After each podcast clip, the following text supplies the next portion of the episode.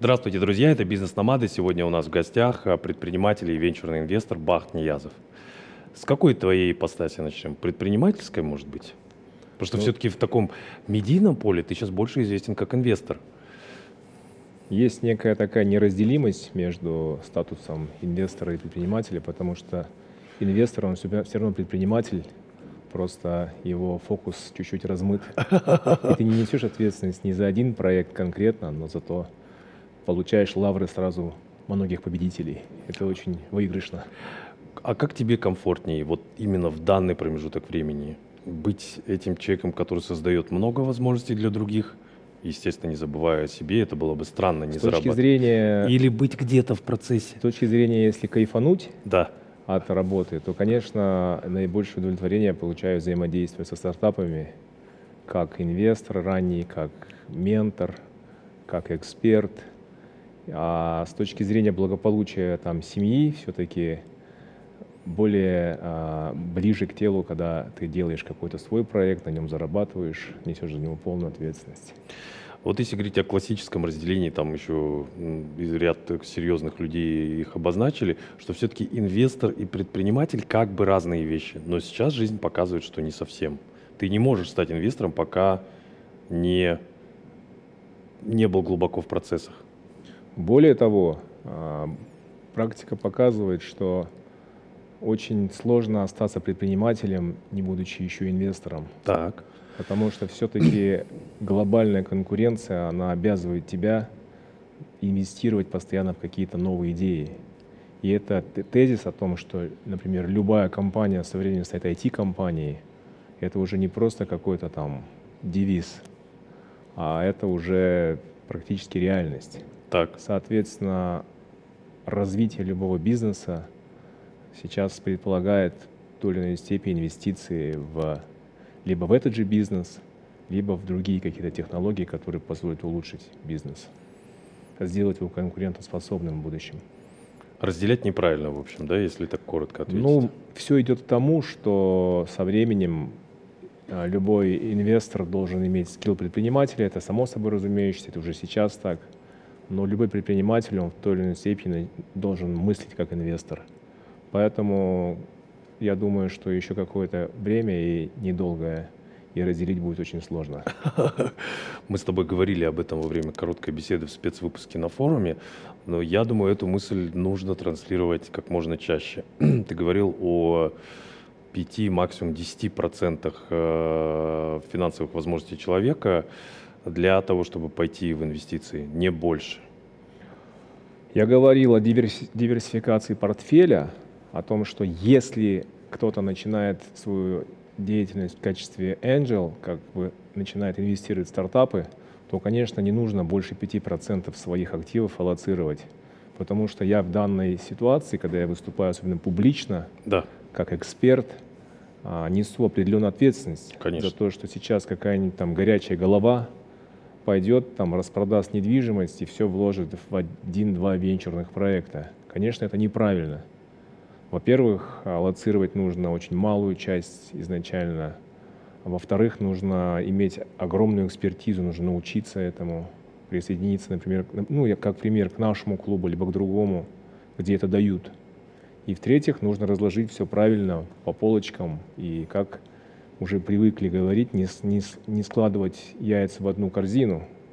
А в отношении венчура это особенно актуально, потому что там падать намного больнее классические инвестиции, классический инвестор и венчурный инвестор – это совершенно разные принципы. Давай их немножко напомним. Венчур изначально а, коннектится, как говорят мои коллеги, со словом adventure, поэтому а, все-таки это серьезное приключение. Венчур – это всегда возможность заработать большое количество иксов за короткое время – в то время как традиционный бизнес – это длинное время и мало иксов, но прогнозируемо. Так вот, главная ошибка а, ранних инвесторов, ранних я имею в виду не тех, кто в ранней стадии заходят, а тех, кто только начинает, а, заключается в том, что ты начинаешь воспринимать ошибочный венчур как традиционный бизнес. Тебе приносит проект, о, все должно взлететь, ты вкладываешь там миллионы долларов, и через полгода их теряешь.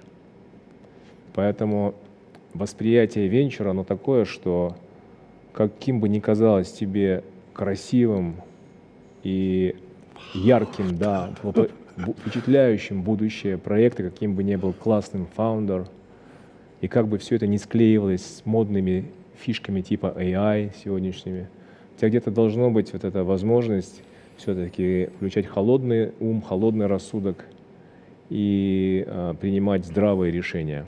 Вот в этом особенность, потому что все-таки манящая перспектива там стать быстро юникорном очень многим кружит голову да. и есть даже такое когнитивное искажение, как иллюзия понимания. И у человека может сложиться очень быстро эта иллюзия понимания. И я даже целую лекцию сейчас читаю о ключевых ошибках а, начинающих инвесторов, и там иллюзия понимания и другие вот эти когнитивные искажения, они как бы в основе. Людям очень нравится, потому что мы в повседневной жизни не замечаем свои ошибки, потому что в повседневной жизни ошибки — это как младенец учится ходить, они ведут к тому, к что ты становишься крутым. Да. Но в венчуре не так. В венчуре одна ошибка может тебя убить. Поэтому вот разницу эту нужно ощущать и понимать. Знаешь, когда я впервые узнал о термине достаточно давно синдикат бизнес-ангелов и немножко его изучил, мне очень прям зашел этот принцип. И в Умай у вас это в том числе? Это, это core бизнес клубе в этом you may, что означает ты можешь. Да. Тоже. Вот. А сделать синдикат это означает, имея авторитет перед другими ангелами, имея, может быть, немножко большую экспертность, и имея желание расширить сделку с э, некоторым, некоторым количеством своих коллег и друзей, то есть создается некое такое сообщество э, ангелов, которые скидываются условно по 100 баксов и делают одну большую сделку, при, в которой я, например, выступаю как GP, и лид, лидом является да. этой сделки, а остальные являются LP. В случае Success Story я получаю небольшой там фи с того, что зарабатывают все. Это на сегодняшний день является ну, наиболее безопасной и наиболее ну, привлекательной, доступной формой заключения сделки для начинающего а, инвестора. Потому что в данном случае ты во многом полагаешься на экспертизу, на deal, который делает уже более опытный игрок. Ну, другое дело, что не все опытные игроки ну, хотят этим заниматься. Да. Ну, в, силу, в силу занятости, в силу, ну, может быть, психотип у людей разный. Кому-то нравится работать с большим количеством людей, кому-то не нравится. Я получаю от этого огромное удовлетворение – и ну, в год планирую делать там 3-4 такие сделки, которые все-таки могут войти в историю как сделки с большими иксами для большого количества ангелов. Очень много на полях форума говорили. Я услышал среднюю цифру, что ну, край 25 год э, из территории Казахстана или Центральной Азии э, должен уже появиться прям такой официальный юникорн. Твои прогнозы? Это абсолютно абсолютно неуправляемый процесс. И э, это прекрасный тезис, который так. является... И вообще юникорн, это вот когда, когда ты говоришь слово юникорн вне да. индустрии венчура, то это как бы вера в сказки. Так. И обычно взрослые люди говорят другим взрослым людям, застрявшим в детстве, хватит мечтать о том, о юникорнах, потому что юникорн — это, по большому счету, сказочное существо — но венчурная индустрия сделала сказку былью, по большому счету. Так. И люди стали говорить о юникорн как о чем-то реалистичном, достигаемом. И в данном случае, когда мы говорим о том, что мы сделаем за 2-3 года свои юникорны, мы не говорим о том, что сейчас, в данный момент, мы сидим в такой же студии, как это, и занимаемся тем, что мы рисуем этот, этого юникорна, создаем компанию, которая точно станет юникорном. Нет. Это так не работает. А, мы скорее поле. Да, да создаем засевать. огромное пространство для развития. Я очень люблю этот термин пространство для развития, для творчества. Это дурацкое и заезженное слово экосистема, оно перестало работать. Да. Поэтому я говорю пространство для развития. И там могут появиться как, допустим, два юникорна, так и 50 компаний, которые будут иметь оценку 100 миллионов. Но Что? это ничем не хуже и даст, может, кумулятивный эффект намного больше. Поэтому, конечно, это будет круто, когда появится юникорн. Казахский такой вот, который прошел все стадии роста, но э, это не может являться какой-то там финальной целью. Это лишь что-то такое, что может вдохновлять и мотивировать нас на то, чтобы делать еще больше усилий. Насколько я понимаю, ну, плюс-минус, где-то лет 10 назад, наверное, в целом достаточно осознанно этот путь начался. Очень хорошо, что коллеги из моста, в частности, его сейчас реализовывают, и другие. Вот это создание пространства. Но есть ли понимание, ты глубоко в процессах внутри, у людей как сделать это пространство работающим? Там, если вспомнить коллег из Израиля, там ведь очень много кейсов, например, отдельная история с университетами, да, с университетскими стартапами, отдельная история с тем, что Министерство обороны там активно в этом процессе участвует и так далее. Вот если в целом просмотреть ситуацию, ты, ты видишь, что вы движетесь как, собственно, по плану или... Мы двигаемся по плану, и тот мост-хаб, который ты знаешь и угу. любишь, по сути, является MVP, прототипом большого проекта, над которым мы сейчас работаем и с которым мы носимся. Это, мы называем это мост IT Hub. Так. Ой, даже нет, мост IT City. То есть то, чему стремимся мы, это к тому, чтобы в Алматы появился целый город айтишников с аналогичной системой взаимодействия, взаимоотношений, которую мы видим в рамках прототипа, в рамках нынешнего мост-хаба. Так. Поэтому очень важно было это сделать как такое центральное звено венчурной индустрии. Сейчас мы это видим, допустим, как целый мини-город в черте города, который будет жить и работать по, определенной, по определенным правилам, не написанным где-то там в правительстве, да а тем правилам, тому консенсусу, который существует между участниками этой индустрии, айтишниками, разного рода творческими, креативными людьми, а, венчурными деятелями, инвесторами и так далее. Это тот консенсус, который невозможно описать в правилах. А, это тот консенсус, который достигается только путем взаимодействия. Да. Поэтому и текущий проект Мосхаб, он создан путем творческой коллаборации совершенно разных людей. Если там посмотреть, кто в этом участвует, да. ты просто можешь удивиться, насколько это разноплановые люди. Это и инвесторы, которые дали деньги, это и продакшн, это и контентная часть. И все это варится в каком-то таком творческом бульоне. И когда мы получаем финальный продукт, мы сами часто удивляемся, потому что естественно, что там а, Алим и Мират и Павел, когда они еще только придумывали мост до того, как мы к нему присоединились, да. естественно, они этот рецепт не сочинили. Естественно, они просто хотели сделать что-то подобное, живое, уникальное, настоящее. Но, пожалуй, слово «живое» — это самое главное да, в этой живое. составляющей. Так круто, что нет э, готового рецепта, но есть одна очень интересная цифра, которая некоторых людей смущает.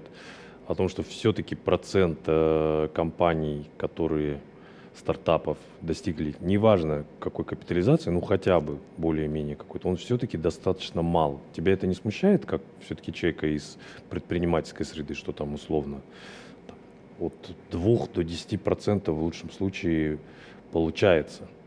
И, может быть, ты сейчас хочешь в том числе эту цифру увеличить? А сколько космонавтов летят в космос из, от общего количества, которое подготовлено? Так. Но это так устроена Вселенная. Вселенная устроена, как говорит один мой хороший знакомый, по принципу вероятностей.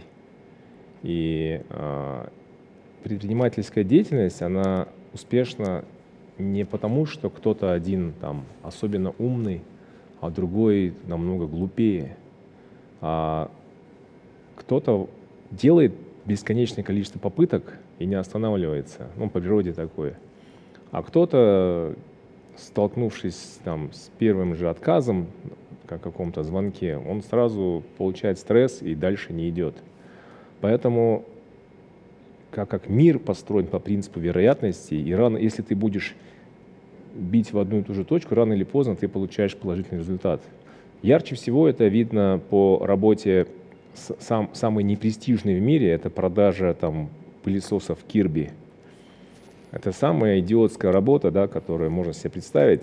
То есть звонить и предлагать людям в холодные пылесосы. Однако по статистике, которую они имеют, каждый 12 звонок приводит к приглашению домой, а каждое третье приглашение домой приводит к покупке. Это чистая статистика.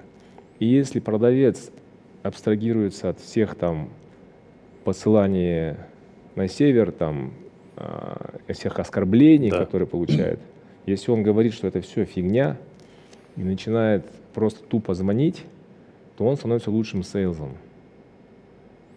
Это, ну, прям инсайт. Если да. сейчас кто-то вот это поймет, то, то все, значит, человек пойдет и начнет там творить чудеса. А венчурной индустрии то же самое. То есть там круто, что там доказана процентность успеха. Соответственно, понимая это, ты... Э, Модель можешь Да, ты эту вероятности эти переносятся просто на портфель на твой. И ты очень хорошо понимаешь, а это же нужно не для того, чтобы вляпаться там, в отрицательные истории. Да. Это необходимо для того, чтобы взвешивать риски. И когда ты взвешиваешь риски, понимаешь, что гипотетически ты можешь потерять 90% портфеля, тогда твой фокус – на этих 10%, вот по принципу Паретта или 20%, которые да. приносят 80%, он должен быть гига, он должен быть просто таким супер, супер, супер Это то, с чем ты утром просыпаешься, да? Ну, ну ты просто должен здесь вот не промахнуться вот в этом. Да. И тогда а, у тебя успешное, у тебя успешный фонд или у тебя успешный портфель. И здесь, э, то есть, если для тебя это как выглядит как сложность, то для меня это выглядит как закономерность. И, а, а где есть закономерность, там и есть возможность уже строить какую-то историю. Там уже есть возможность с этим работать. Где нет никакой закономерности, там невозможно. Вот, например, я считаю, что в сельском хозяйстве Казахстана намного так. меньше закономерности, потому что климатические условия не очень приятные, там госрегулирование плавает иногда. Вообще не супер, да.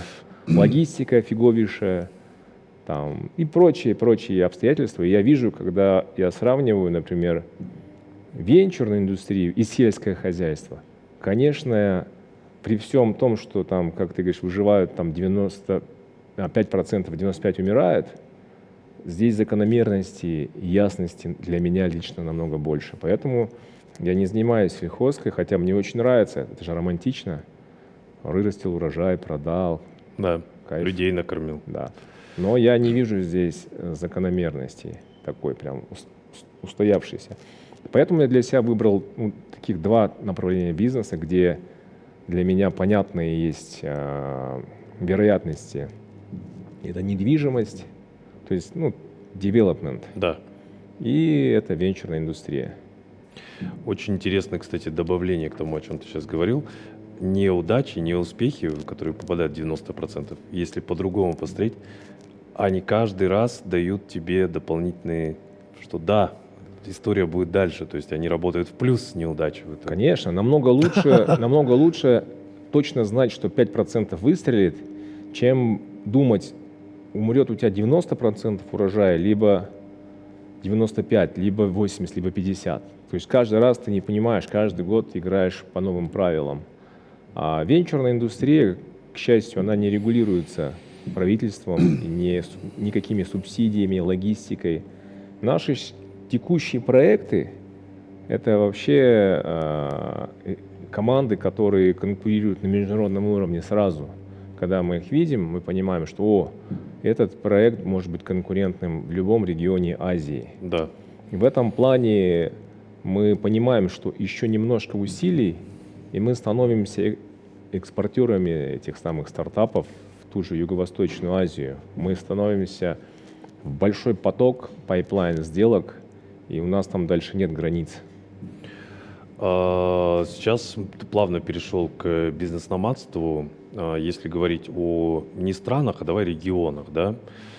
В этом смысле Юго-Восточная Азия, получается, это такой конец трубы. С другой стороны, есть ведь и западный мир и так далее. Вот если с точки зрения венчурной индустрии смотреть, как ты оцениваешь в текущий момент и что будет дальше, сам находясь внутри в процессе? То есть, что все-таки мы здесь будем что-то создавать, оно пойдет туда. Плюс, коллеги из моста об этом говорили, все-таки нужен промежуточный мостик э, до э, капитала западного. А как ты, я как более, не более, они тоже системные люди, но такой очень системный человек, как ты видишь эту историю? Я вижу так, что э, здесь нет какой-то одной парадигмы так. и одного плана, как, как нужно действовать. Вся прелесть э, венчурной индустрии заключается в том, что ситуация меняется крайне быстро, может быть неожиданно во многом. Вот я просто в качестве примера хотел привести самый успешный синдикат, который я сделал, Educate Online. Это американская компания, созданная выходцами из России, э, и которая сделала основной бизнес – в Индии и в Южной Америке, а, создав там многомиллионные уже, то есть 100-миллионную компанию, не сделав ничего на территории СНГ. А, ну, вот удивительный кейс, который что говорит он... о многом. Ты что... сейчас, я сейчас прям карту представил. Да, да, Тут да. такая вот такая, да. Представляешь, что а, ребята, которые никогда не были там в Индии, сделали там гигантский бизнес на продаже э, образовательных школьных онлайн-курсов э, лондонских и нью-йоркских там школ условно. Они продали лондонские и нью-йоркские школы онлайн образование в Индии, а индийские дети получили возможность получения полноценного диплома, не выезжая в эти страны. То есть как все это законнекчено. Естественно, что когда э, ребята придумывали этот стартап, они об этом не думали. Что вот именно так это все. Чтобы будет. именно так глобально там шагнуть. Они понимали одну простую вещь, что есть гипотеза о том, что онлайн-образование вот в этих школах будет иметь бурный эффект. И как создать платформу, на которые можно было бы купить разные курсы и очень удобном для тебя формате. Угу. И они эту гипотезу быстро проверили, залили продукт. В, это, в этом есть вся суть венчура. И получили, где-то там получилось, где-то не получилось. И они просто стали делать то, что получается. Я уверен, что как они, как философы, там не мыслили о том, что они там завоюют Азию, Индию, что это супер там экспансия. Да. Там, да, нет, они просто как река, она течет туда, где русло. Так и любой бизнес, особенно венчурный, ему, он очень быстро ищет русло.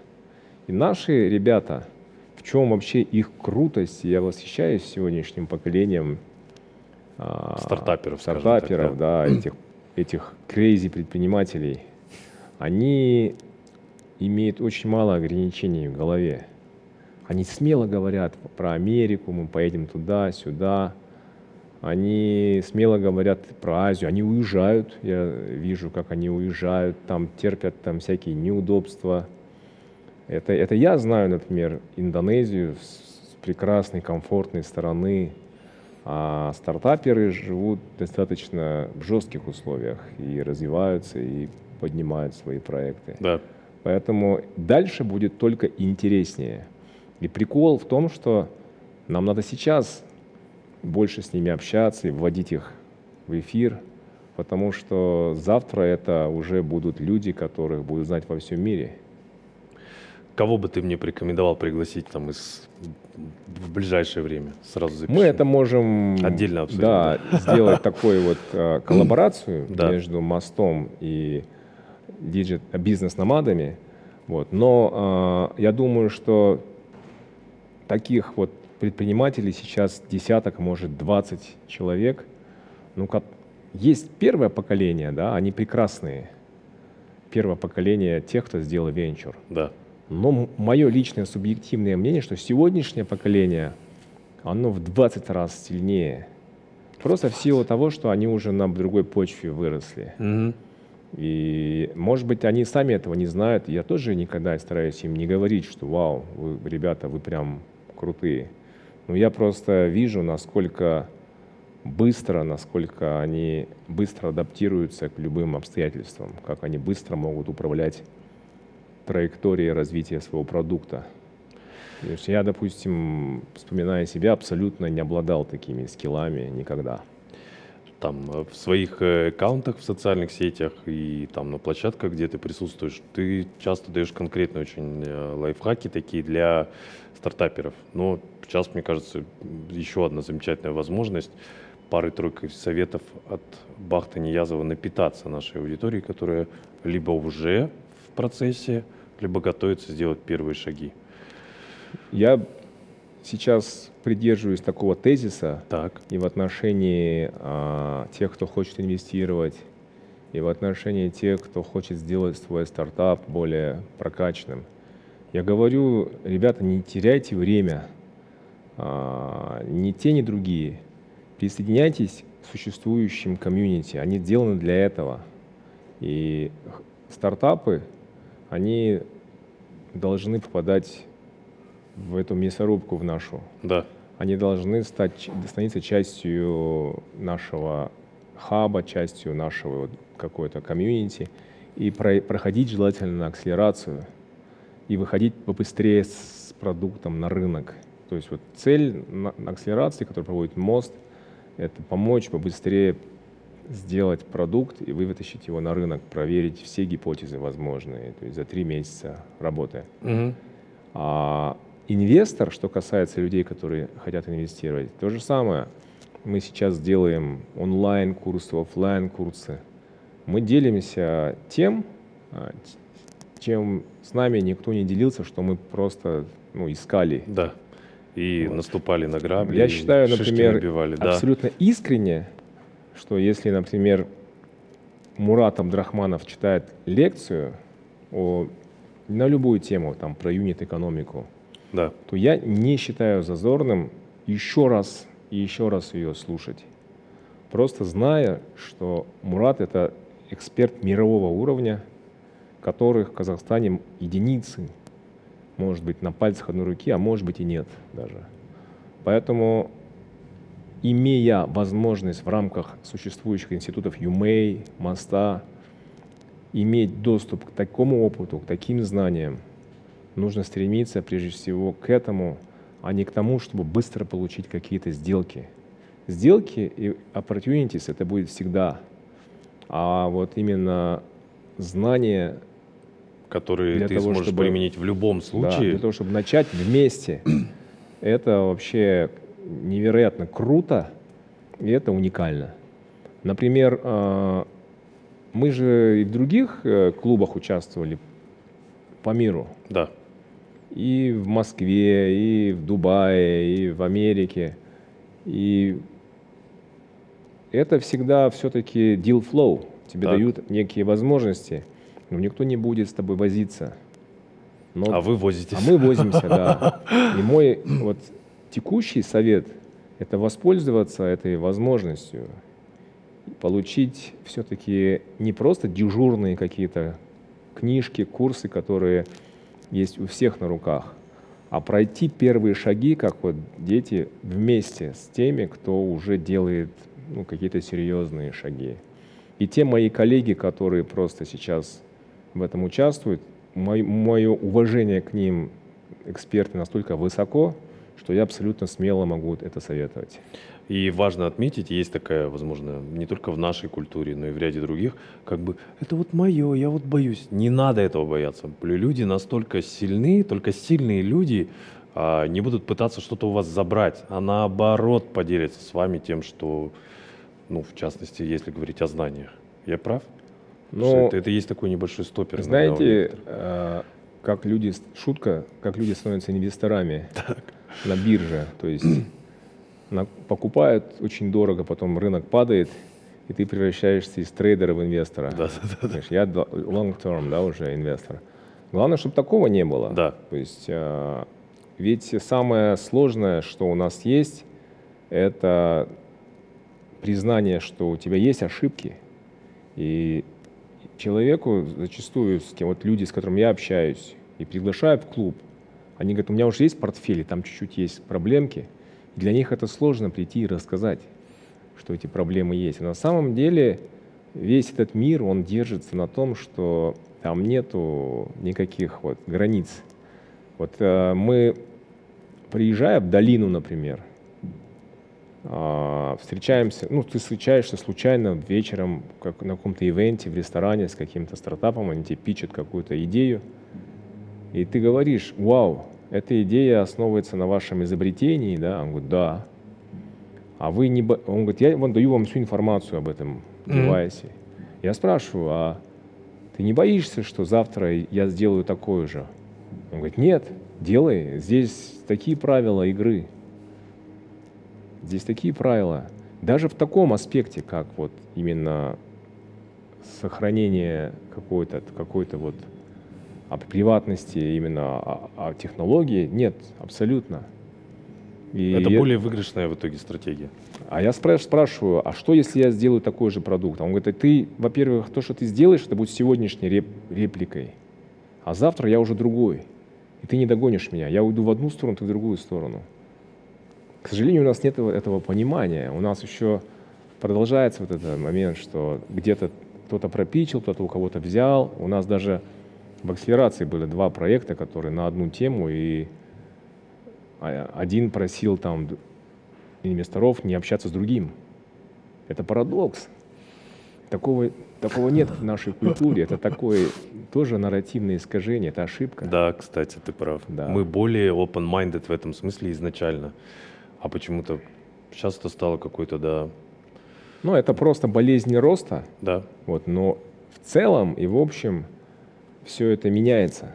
И если, допустим, взаимодействовать на уровне вот команд, самих стартапов, на уровне молодежи, то там, конечно, горизонтальные взаимоотношения очень крепкие. согласен. У нас даже сейчас есть фишка такая, что мы можем там в какие-то дни вместе все ходить на горельник с Медео. Ты поднимаешься, и стартапы, стартаперы поднимаются. И ты не просто насыщаешься свежим воздухом, ты еще общаешься с умными людьми. Это очень круто. Да, ты становишься умнее, свежее, моложе во всех физически и интеллектуально. А Если говорить о твоих личных целях, потому что все-таки важная ремарка, которую никогда не стоит забывать, даже человек такой, как ты или как я, которые достаточно активно вовлечены в комьюнити, есть все равно какие-то наши внутренние хотелки. Вот, они у тебя наверняка сформированы, может быть, чем-то из этого ты можешь поделиться, может быть, что-то есть в формате сверхзадачи, да, там, чтобы этот регион или эта планета, или там тот или иной проект чего-то достиг. Я вообще искренне считаю абсолютно ну, абсурдными цели, типа как спасти планету. Так, такие какие-то они не, не сформулированные, да? Ну, а нет, дело не в этом. Есть э, абсолютно четко сформулированные, но для меня прежде всего а, та зона ответственности важна, где это зависит от меня и влияет на будущее людей, которые, которым я нужен на сегодняшний день. Так, Для меня самая важная цель а, это быть нужным тем людям, которых я люблю или не люблю. Вот. Но я для себя понял достаточно давно, уже лет 10 назад, что человека делает счастливым по-настоящему не а, то, что он что-то получает, а то, что он отдает, чем он делится. И если ты пустой, и ты, ты никому не нужен, а, то ты становишься, может быть, богатым, но очень одиноким человеком. А людям нуж- нужны люди. да. Это главный инсайт. И если ты богатый, например, могущественный, но очень одинокий, а таких я видел людей очень много на своем пути, то смысл этого богатства, он утрачивается очень быстро. Потому что нету той вот плеяды людей, пусть это будет два человека, один, которым ты очень нужен. А нужность – это самая большая ценность, самая большая цель. И поэтому, что, допустим, мотивирует, я там три раза в неделю занимаюсь боксом. А, меня мотивирует быть здоровым, чтобы и дальше быть нужным. Я, например, просыпаюсь в 6 утра и ну, взял на себя такую ответственность, попросил от своей супруги, чтобы я сам готовил завтраки своим детям. Я получаю огромный от этого заряд энергии жизненной, потому что это love story. Это трое детей, маленький пока еще не присоединился, но они напитываются чем-то, и мы общаемся, шутим, и потом они говорят уже другим людям, что самая вкусная еда это, которую папа делает. Да. И это формирует и формулирует для, для меня тоже цель иметь в жизни вот такое что-то всегда, вот, а, что просто вот формирует другое восприятие жизни, светлое, легкое. Иначе очень легко при сегодняшней жизни, которая нас окружает, укорениться в эти проблемы, в а, те обстоятельства, которые никак от нас не зависят. Как вот печальные события, которые происходят на сегодняшний день, да. там погибают люди. Я тоже сопереживаю и со своей страной, там траур, но я, я четко осознаю, что я не могу на это никак повлиять, во всяком случае, как эксперт. Я не являюсь, поэтому я не пишу об этом посты в Фейсбуке. Но как эксперт в своей сфере я... Там, где есть твоя да, зона ответственности. Я кайфую невероятно да. от того, что я кому-то могу быть полезен. Вот. И я вот не верю вот в эту теорию, что ты мне, тебе, оно потом все равно схлопнется. Я, допустим, помогая кому-то, не стараюсь, я никогда не говорю, что вы мне должны будете вот это. Но просто вступая во взаимоотношения, помогая взаимно, мы приходим к тому, что все равно есть какой-то и бизнес, и перспективы совместные, инвестиции совместные. Да. Мне кажется, у нас сегодня беседа получилась такая, я бы сказал, более с философским уклоном, хотя были и практические кейсы, которые мы разбирали. Если где-нибудь через 6 или 12 месяцев мы еще одну проведем, но такую более, может быть, предметную. А вот нашу сегодняшнюю беседу с Бахтом, вот то, о чем ты говорил, о господине Абдрахманове, ее прям можно переслушать, потому что каждый какой-то блок, абзац, он дает новые нейронные связи. Знаешь, Серик, да. я э, всегда стараюсь прочитать лекцию практическую так. по конкретным кейсам, но в процессе она всегда становится философской. Поэтому, возможно, идея со второй программы может получиться а, Тоже, такой, да? что мы сделаем еще более философскую, да, потому что мне будет уже на год больше. Да. Я еще раз а, тебе покажу некий уровень там а, своих там мыслей, высот. мыслей, да, и идей. Замечательно. Спасибо большое. Сегодня в гостях у бизнес-номадов был предприниматель, венчурный инвестор Бахт Ниязов. Спасибо тебе большое за то, что ты делаешь каждый день.